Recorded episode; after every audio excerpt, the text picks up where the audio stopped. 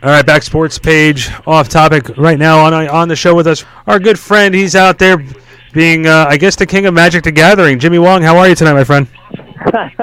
Yeah, that's one thing to be the king of. I'm super down, though, dude. Uh, that's awesome. How, so it's funny you say that because, you know, I was doing a little bit of reading up uh, as far as the Magic the Gathering goes. I'm a very, um, what's the best word to describe? I'm very illiterate when it comes to it. I'm not going to lie to you. Ah. I'm not going. I'm not going to yeah, tell you. All right, though. I'm not going to tell you that you, I understand uh, it. But I'm shooting a text message right now to to a good friend of mine who owns a video game store, and they have Magic the Gathering tables at the at his video game store. So I watch it. I'm around it all the time. Now, my question to you: Do you uh, are you a board game guy? Oh, oh, I'm sorry. What kind of guy? A board game guy. I used to be when I was younger. I used to be. Well, okay. Board ga- I think of Magic as just like an, uh, this crazy evolution of board games. It's been around for twenty-two years, but it's just like the card game. You know what I mean? It's competitive. It's always evolving. And it's pretty easy to learn, but hard to master. So I think it's actually had a massive expansion in terms of how many people players are playing it. I think they said like the player base has doubled every year for like the past three or four or something crazy, dude. How long have you been playing? Uh, I played when I was a kid because I grew up in Seattle. And Seattle, Washington was where the game was invented. And then I picked it back up as an adult. They had this thing called expendable income, and uh, uh, Magic the Gathering came around and gave me a call. How cool is it to be doing that, like, and, and get paid for it? You know, it's really interesting because whenever I try to explain to my parents, who are Asian and originally wanted me to be a doctor or, you know, a classical pianist, uh, what I'm doing, it's always hard for them to grasp that there is money to be made from this sort of stuff. Uh, but, the, you know, the fact of the matter is every company and branding is a big part of every company and every product that comes out, so... You know, you always got to represent your product in a way that hopefully connects with a large audience. And being a host gives me that opportunity, which has always been a pleasure and, of course, an honor. Now, explain to me the the Command Zone podcast. Is it strictly for the Magic the Gathering fan base? Yeah, although, you know, we've sort of covered a lot of stuff that I think is a lot more like life lesson-y. The podcast is dedicated towards a specific format of the game, which is uh, you only get, you play one hundred card decks instead of like sixty or forty. But no card can be the same. So, and you have one card that like represents your whole deck. Uh, so it's very similar to like if you play a game like League of Legends, like when you choose a champion, you get all the skills that come with it and all the things that are in that champion's wheelhouse. It's sort of like the format that we're doing here. Uh, but you know, we talk about the main thing that really sets it apart though is it's multiplayer, and that's why I asked about board games because you play with four people, and politics are a huge part of the game. In terms of leveraging your way to the end, you know, like examining what's happening on the battlefield and explain to other players, you know, you should do X, Y, or Z, or no, you shouldn't do that because of this. Uh, so it's like got all these layers and stuff. So we've had episodes where we just talk about Sun Tzu or Machiavelli, and those are episodes that I think anyone can actually listen to and, and pick up something from. Talk to me about, being, you know, again, being out in Seattle. I'm assuming that you were a huge, huge, huge Seahawks fan. I'm yeah, guessing. Dude, I love the Seahawks, man. Uh, you know, I started watching them when I was in seventh grade, and it, those were not pleasant years for the team. And, you know, like anyone from Seattle, like we we wear the same chip on our shoulder that you always hear that Richard Sherman and all those guys have too, which is we don't have a freaking basketball team, man. We lost our team. You will soon. We lost- you will soon. Yeah. I hope so. I mean, like, it looks like teams are just being gifted around the league in every sport right now. Uh, but, you know, like, being a Seahawks fan has been a huge part of my childhood and, like, a, an identifying part of me. Well, you said, and obviously, as you just said before, there's no basketball team. I, w- I can tell you that the N B A is working on getting you guys an N B A team again. I understand they're finally fixing out the Key Arena. Either they're upgrading yep. it or they're building a new arena out there. Um, you moved to Los Angeles. Uh, how often do you get back to Seattle? I try and go back as much as I can. Occasionally, I'll go for work. Uh, but for the most part, I try and go back for Christmas and uh, one time during the summer, and then PAX is a convention that happens, Penny Arcade Expo, at the end of every, around August, September. And, you know, it's great. Like one hundred thousand people get together in Seattle. And there's a lot of magic there, of course, but there's also just me being back in my hometown, which is great. Now, you went to uh, Los Angeles to become an actor. Um, did you think that the Magic the Gathering... Um, projects that you were involved with would become you'd become bigger with that than for acting in that sense? You know, it's really crazy. I think hosting is the biggest difference between what I did when I first came here and what I'm doing now. Because when I came to L A, I was like, yo, time to be an actor, do the grind, submit yourself for a billion things, do extra work for crappy, like weird low-budget movies where you really don't actually know what's going on ever, get paid like fifty bucks a day. Um, but when I started do, to do more hosting-based work, it was sort of at the same time that there was like a big rise in the popularity of board games and even video games to a certain degree, um, because it's it's the idea of like gaming is just, I think, a huge part of society now, just through and through. I mean, it's always been there with sports, right? Like, we've always loved to watch games and watch people box and wrestle and do these physical activities. But for a lot of the populace, it's just not a reality for their body type to get into the ring or the field and do any of that. So gaming, I think, gets us the same mental satisfaction of what playing one of those more physical games does, in the same way that, you know, like, we all know someone that got really into cooking, you know, like, all that sort of stuff kind of is a game. And when I started hosting a lot more, I found that this was a part of my childhood that I really identified with, I knew a lot about. You know, like, I could talk your ear off about the Seahawks, but I don't know if I could really explain to you the intricacies of why they're running a nickel defense or whatever. But I could talk your ear off about a board game and why something's happening, you know, in that realm. Uh, and, you know, like, it just ended up marrying together really well because the company wanted to be more front-facing. So they, so we, you know, me and my podcast co-host, Josh Lee Kwai, who's also a Pacific Northwester, we made this podcast, and we were like, we're doing this because we want to be, you know, we want to raise the quality bar in the field because, you know, we're entertainment professionals. We've been doing this for a few years now. And it just happened that it coincided with the company being like, great, we, we want more public representatives of our game out there because that's how we're going to really market this to a, a new audience and a new generation. I have to also ask you about uh, Video Game High School. Talk to me about, oh, yeah. tell, and also that, also My Music. Uh, you did back in two thousand twelve, two thousand thirteen, and then you did Video Game High School two thousand twelve through two thousand fourteen. Can you discuss yeah. the difficulty of doing a web series? That's a really great question. Um, I think we've all heard someone say, like, I'm making a web series, uh, because the Internet's this place where you can put anything, and no one's going to, you know, stop you. You know, YouTube has a billion different videos that you've never seen and never will. But, you know, saying a web series means so many different things, and my brother, who came to uh, L A five years before I did, he went to U S C and graduated and has a great connection of friends from, you know, it was a great starting base for him out here.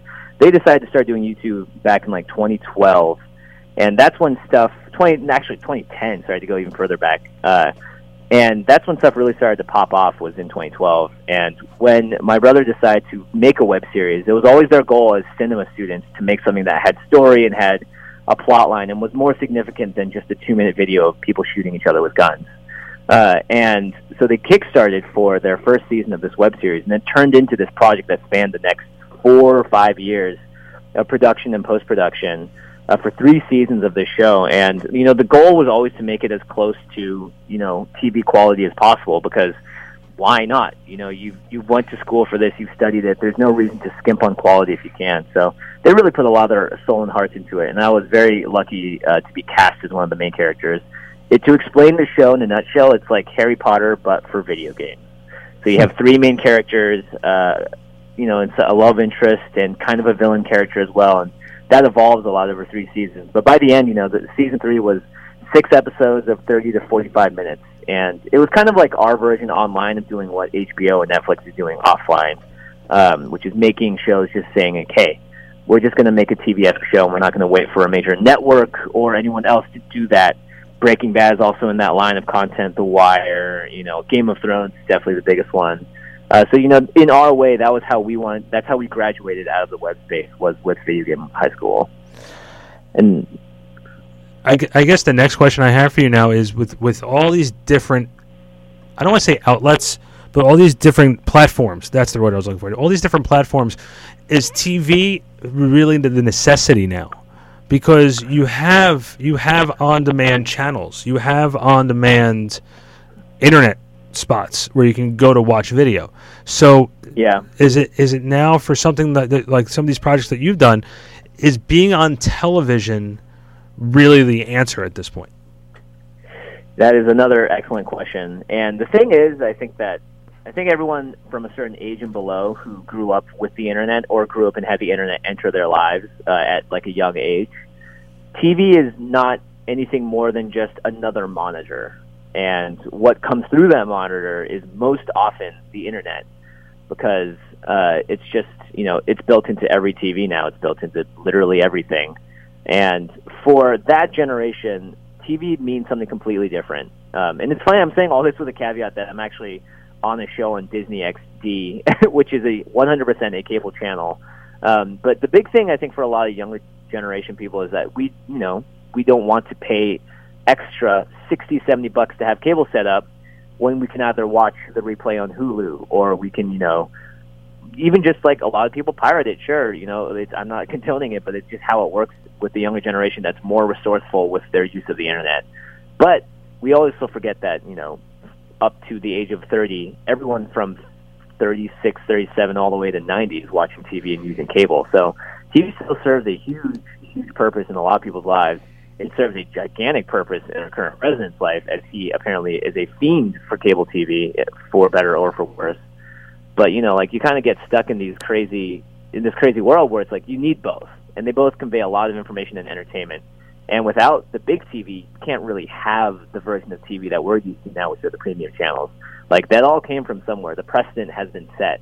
And that's not, you know, that's not to say that, like, big T V doesn't have some amazing shows, too. I think everyone remembers the first season of Lost as one of the most significant, like, societally impactful shows that had happened in entertainment in a while. So, you know, like, you could say that all those things paved the way for the cool stuff that we get now, because they're both a necessity. And what may happen eventually is, like, give us, you know, twenty, thirty years, T V will have been, cable will probably have found its way to be replaced by some internet amalgamous form of something. Well, yeah, because now, now today, because of, like, Roku's and Apple T V and everything else like that, you know, you just need to buy the internet, yeah. and you and you can and you can have uh, you can have all the channels you want. That's it. Not just that. You just go on any of those and you're just like, I want to watch a movie. I'm going to find it, and I'm going to click a button, and then I'm just going to watch it. If you told that to me when I was seven and we went to Blockbuster, I would have shat my pants, dude. I would have been like, no way. That's unbelievable. Well, you know what's what's interesting, too, you say that. Like, me, I'm one of those people now where I can – I'll get home, and instead of knowing exactly what I want to watch, I'll tune around. And maybe I'll see one of those old shows I used to love back in the day, like that's that's not yeah. available anywhere on demand. You know, you know, it's just it's just one of those things where sometimes you don't really know exactly what you want to watch. You think you know what you want to watch, but you have no idea, and you just yeah. find that right thing. So I think that's still. I think T V will still cable T V will still have a purpose, but yeah, I think certainly, you know, and you're you know you're you're only thirty years old, so you're you're in a from a generation now that sort of grew up more with social media, in it.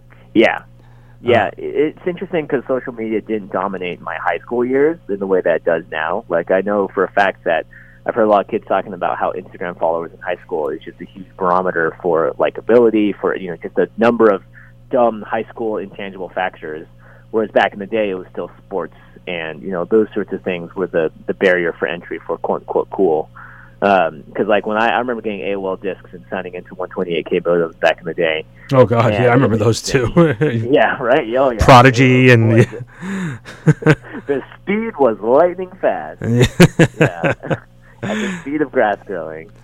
But, uh, yeah, it's crazy. Social media, but now in my life, is just a huge major component. I, I'm thinking about numbers all the time that that make a difference when you submit for casting and when you talk to anyone about something. Well, and also, like, what were, like, what were the major uh, social media networks? You had, you had uh, MySpace. Yep, um, LiveJournal, and then DeadJournal for the emo kids. Yeah. Me. You had Friendster. Uh, yeah. Yeah, Friendster. Yeah. I think LinkedIn's actually been around forever, but no one knows, actually. LinkedIn's actually been around since the dawn of mankind. But I think the, I th- we share. I think the problem with LinkedIn is... Like, I think it was one of those best hidden secrets from business networking, and then it turned into a social media. Yeah, it did not need to. I mean, it's like it's like what happened when World of Warcraft came out, which is this massive game, M M O R P G, massively multiplayer online, and it was the only game for a long time. Everyone was like, we're going to make our own version. It's like, nope. It's like, that's what Facebook did. And then LinkedIn was like, now we're going to try and get that game, the social game, too. And it just ends in you receiving way too many no- email notifications from them when you just want to know where someone's, like, worked. yeah, it's, it, it really is. So now talk to me about some of the upcoming projects that you're working on right now. So the big show that just got announced and is actually happening two days from now is a show on Disney X D, which is, I refer to it as Disney's, like, sister channel. It's got a lot of animation on there. People who know the show Gravity Falls, that's where it originated with Disney X D. They're doing a summer block of entertainment called D X P, so experience points, like in gaming. And every night on that channel from nine p.m. to three a.m., you can go and watch a new sort of selection of entertainment. And I'm doing a show on it that is like, I'm calling it the S N L of video games. Uh, you know, we we filmed digital shorts and like really fun little skits and all comedy bits. And then we there's a big uh, sort of couch gaming area, and we bring in a lot of people from around the entertainment world. So on the episode on Saturday, uh, I'm hosting. It's going to be with Nolan Gould, who plays Luke on uh, Modern Family. Okay. And then you have Steve Zaragoza and Trisha Hirschberger, who were of SourceFed's fame, and they're just awesome hosts that have been around the internet and are super veterans. Uh, and we're just playing a bunch of games, showing shorts, and it's like this sort of like big fun party time. I don't know how else to describe it then. Like, we're trying to like make it feel like you're just hanging out in the living room with a bunch of your friends. Uh, except the, it just happens to be filmed by, you know, fifty thousand cameras or whatever. how, how, now, let me ask you, how difficult is it right now for you wanting to be an actor? Um, as far as taking meetings, going out to these auditions, um, talking with your, your people to make sure it's like the right type of project for you. And are yeah. you worried about being typecasted? Because, um, not to, this is going to sound a little weird to say it, but I always feel that there's when, when there's certain ethnicities get typecasted too much. Oh, no, of course. I mean, that's just like a known factor of life. Okay. I mean, and, and then the problem is, is that the, you know, when they do have an ethnic role, they just put a white dude in it instead. You know, we all remember Jake Gyllenhaal was the Prince of Persia, uh, Yeah, which made no sense. yeah, which made no sense whatsoever. You know, it's like, you know, we had the whole Scarlett Johansson thing about it too. And the problem is, and this is this is the nature of the beast, right? Like, it's an issue, and the best way to fix the issue is to confront it face on and just make a lot of noise about it. You know, that's how civil rights got accomplished in this suffrage. You know, you got to raise your voice about it, but you can't do that without having prominence in the industry you're in, right? You can just be a voice, and you can maybe, you know, you could. Here's there are a couple options here, right? In entertainment, you could be a voice that is like a Martin Luther King-esque figure. You gather a giant community around you, and you really enforce that community to make a hubbub about something that needs to change. Uh, and that's a very impactful way to do it. Another way is to be like a George Clooney, where you've raised to the level of such fame that you are able to actually impact the world in crazy ways. And Clooney is like a great example of this. So is um, Matt Damon has done a lot of work too. And like that, so there's sort of two ways of doing it. And the big thing, though, is out of all of it, is being more present and being a larger entity is the most important thing. It's the factor that's just the similar thing between both of them. So when I do a show like this, it's great. You know, I get to be on one of the most successful companies in the world that has created some of the most iconic animations in the world. It's like it's like an offshoot of that. But in a way, you're you know you are put into a position where you get to talk for a lot of voices, and you get to be a big representative part of that. So it's a lot more pressure on me, I think, if anything, to just make sure that I'm being a positive and not toxic voice in the in the whole thing, and also not toxic. Like, because the problem when you talk about a lot of the stereotype issues is that people take an immediately defensive stance to it. Like, you're calling them out for being bad people or something. No one's. Uh, we get it. You're not a bad person. It's fine. It's just that things have to change for a reason. And so doing that is also a risky balance, because then, you know, you risk pissing people off when you get too loud. So it's just sort of just like that is what I kind of tackle the most in my life, which is like making sure that I keep making a bigger impact and hopefully have a bigger voice and influence to change the world for the better, and not tiring people out with that message along the way. You know, you want to inspire someone, not affront them. So it's a it's a tough balance, and entertainment is full of a lot of people watching and constantly judging. But I mean, so is everything in the world. Uh, so it's just a it's a difficult balance to strike. Well, you know, you you you bring up that's a, it's a, such a tough argument too with, with that in Hollywood, because you're right. How many times have you seen someone be put into a role that doesn't even fit them? Yeah, you know, or it just doesn't work, and the movie tra- is trash. You know, like a lot of movies are defined by the actors, and when you're putting a million, ten million, a hundred million dollars into something, of course Disney's not going to find the Aladdin they want. There is so much money riding on this that you need to make sure you're one hundred percent confident in your choice or whatever. And people making a hubbub about that is like, look, I'm guessing they did a pretty darn good job searching, and they keep and they will keep searching. But there's a reason that they don't want to mess it up. You know, like they are playing with fire here. And yeah. The wrong move is like United level incident. You know, you just dragged a dude off the freaking plane. Now, this is going to be a little bit before your time. Um, but I was a huge fan of the movie Major League. Um, oh yeah, ma- major Major League, and then like they made Major League two because they were stupid not to, because of the amount of money they made off the first one, and yeah. they couldn't get Wesley Snipes back in to do the second one, so they obviously recasted his character, and then they tried to make a third one, and then you're just sitting there going, "What are you doing? Like, if you're not going to get the, if if you, you can't cast it the right way, then don't cast at all, don't just don't do it."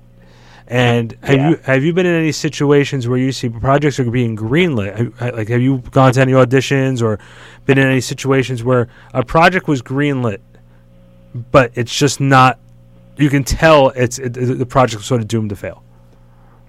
Dude, that's like, I feel like we see that all the time, and part of Hollywood is being like, "Oh, I bet that thing's gonna tank." You know, it's sort of this insider betting game that everyone has mentally, which is like, wow, they're doing that again, and you get really hypercritical of stuff. And I was exactly that way about the first two reboots of Spider-Man after Tobey Maguire's, because um, you know, it was such it, it fell into the whole like, we got to be gritty, we got to be dark line of things, that it just gets sort of corrupted by that. You know, we got to play with what society kind of is digging right now. Yeah, but it was too uh, soon too. It, I felt it was way too soon. Same thing with it's been rebooted three times in fifteen years. That same thing with Batman. Same, same thing with the Superman versus Batman. Like this, oh, yeah. this generation was like the Dark Knight, Christian Bale.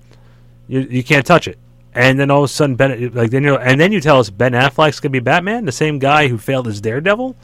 The same guy, yeah, exactly. The same guy who, you know, we call him, um, you know, Mister Mister Jennifer Garner. You're like, really? You know what I mean? Like that. that yeah, I think of Evanescence every time I think of uh, of that guy. yeah, yeah, it's a good song uh, though. It's a yeah, good. It's so- a great song, dude. That was a jam. uh, I still sing it at karaoke if I can try. Uh, yeah, you know, that's just how it goes. It's weird, you know, because it made money the first time, so hey, they wanted to make money the second time too. So that, you know, it's like it's this just. It's this game where, you know, you got to post profits, you got to be successful as a company, and sometimes making the safe move is the one that is, in a way, correct, because your company will not tank as a result, but so not creative, if that makes sense. It's more made more for the strategy than it is for the art. Right. And I think that's what Hollywood's always battling against. That, and that's why there's such thing as called passion projects, and then there's ones that are studio movies. And exactly. Yeah. And it maybe maybe that's kind of the difference between like basic cable sometimes and, you know, a, a, a H B O Game of Thrones, right? Like, they're still objectively in their own right a story, and there's quality acting sometimes, there's quality script writing, there's some quality in there. It's lit well, it's shot well, you know. But, you know, it's just a very different experience, I think, than when someone's just being like, I'm going to be bold, I'm going to try something, and if it loses a lot of money, I'm sorry. Well, here, you're not going to look down on me if I told you I don't watch Game of Thrones, do you? No. I mean, look, dude, not everyone has the time or H B O to, to log however many hours it is to watch a full show. Everyone's got something else they have to invest their time in, and if it's like, you know, raising a child, I'm not going to make you feel bad. Oh no, I'm a single dude, but like I'm everyone and their sister keeps telling me, "How do you not watch Game of Thrones?" And I'm just like, I don't know. It's not making it easier to start, right? You know what I mean? Well, yeah, because I understand people have. It's like, you know, you. I know people who are very addicted to Magic the Gathering. There's nothing wrong with yeah. being addicted to it, but it's. Well, I mean, if you're if you're being financially irresponsible, then for sure, but. Yeah, within reason. I, you know, I've been telling people this. If you want to watch Game of Thrones and you don't have the time to invest into six seasons of, like, hour-long episodes, ten, ep- ten uh, episodes each season, go on YouTube, and they posted, you know, straight-up just, like, twenty-minute recaps of the full season that play out like little mini-movies, and it's pretty sweet. And if you want to watch any more of the additional scenes, you can probably find them online. And if you want to just have, like, spend, like, two hours to catch up on the whole thing, you definitely could. So now I guess the next question I have for you is, what would it take for me to get you out here to New Jersey? To I was telling you my Ooh, buddy's dude. shop, to Level One Games, yeah. and to come out there for a night and, and you know and school everybody on Magic the Gathering. What would it take for me to get you out here? I would probably be schooled. I mean, but I would, uh, you know, if there is a there's these things called Grand Prix, and if there's one in the area, or if I'm going to something like New York Comic Con, I could totally see myself uh, just taking the train out to Jersey. You know. Yeah, listen, you, I, I'll help make that happen. You know what I mean? If you if you really want to do it and you want to come out there, or if we can even make a web show out of it, you know, uh, you know, we can we can do anything. I'm open. I'm open for new ideas. Well, hey, you know, it's a great invite. Yeah, I would gladly document the experience because I think it would be pretty fun. Yeah, man, it's awesome. Like, plus, not only that, you, like you know, you're a businessman. I'm a I'm a businessman, so it makes the almighty green. We all got to do it, right? Yeah, exactly. I see green. I see green. Exactly. Jimmy, I appreciate you giving me some time. It's been a great pleasure trying to get to know you a little bit here. And uh, listen, you know, I'm a Giant fan, and uh, you know, here's another here's another idea that you and I can bond with. The Giants are playing oh, the Seahawks sure. this year. Oh boy. Yeah. You know, Eli. I hope we, I, you know, we got Richard Sherman at corner. We have a pretty good defense. I'm just always afraid of that deep ball. You know what I mean? He's he can huck it. Well, he can hike it. Not only that, but we have four uh, we have four great receivers this year. I don't want to talk about how damn good Odell Beckham is. He is lights out, just a freak of nature. Love okay. the kid, though. Okay, He's let me crazy, let, let me throw it a different way. We have three good receivers and Odell Beckham. Oh, there you go. Feel a little better? Here's the thing: you can't. Can't love him unless you hate him, right? He's like yeah. Those just polarizing guys. Well, what's the throw a ball towards his face, he'll catch it. Well, what's the line that um, they said in The Dark Knight? You, you either uh, die a hero or, or live long enough to become the enemy. Yeah, exactly. Yeah, that's exactly what it is. It's exactly he's happy to be the enemy in this case. Because yeah. He's catching balls. If he wasn't catching balls, he couldn't talk to them as much trash. You know what I mean? Like, yeah, he's got to get on. That's, That's great, man. Well, I look forward to the matchup. Oh, awesome, man! May the best team win. Well, we'll be in contact before then, and I'll and I'll text you. maybe maybe we might have to make a little friend, friendly wager on it. Who knows? Oh, I'm super down. You know, I, I love gaming, so it's, we'll talk about it. You got it, Jimmy. I appreciate it. All right, cool, man. All right, thanks for giving right, us a few minutes tonight, man.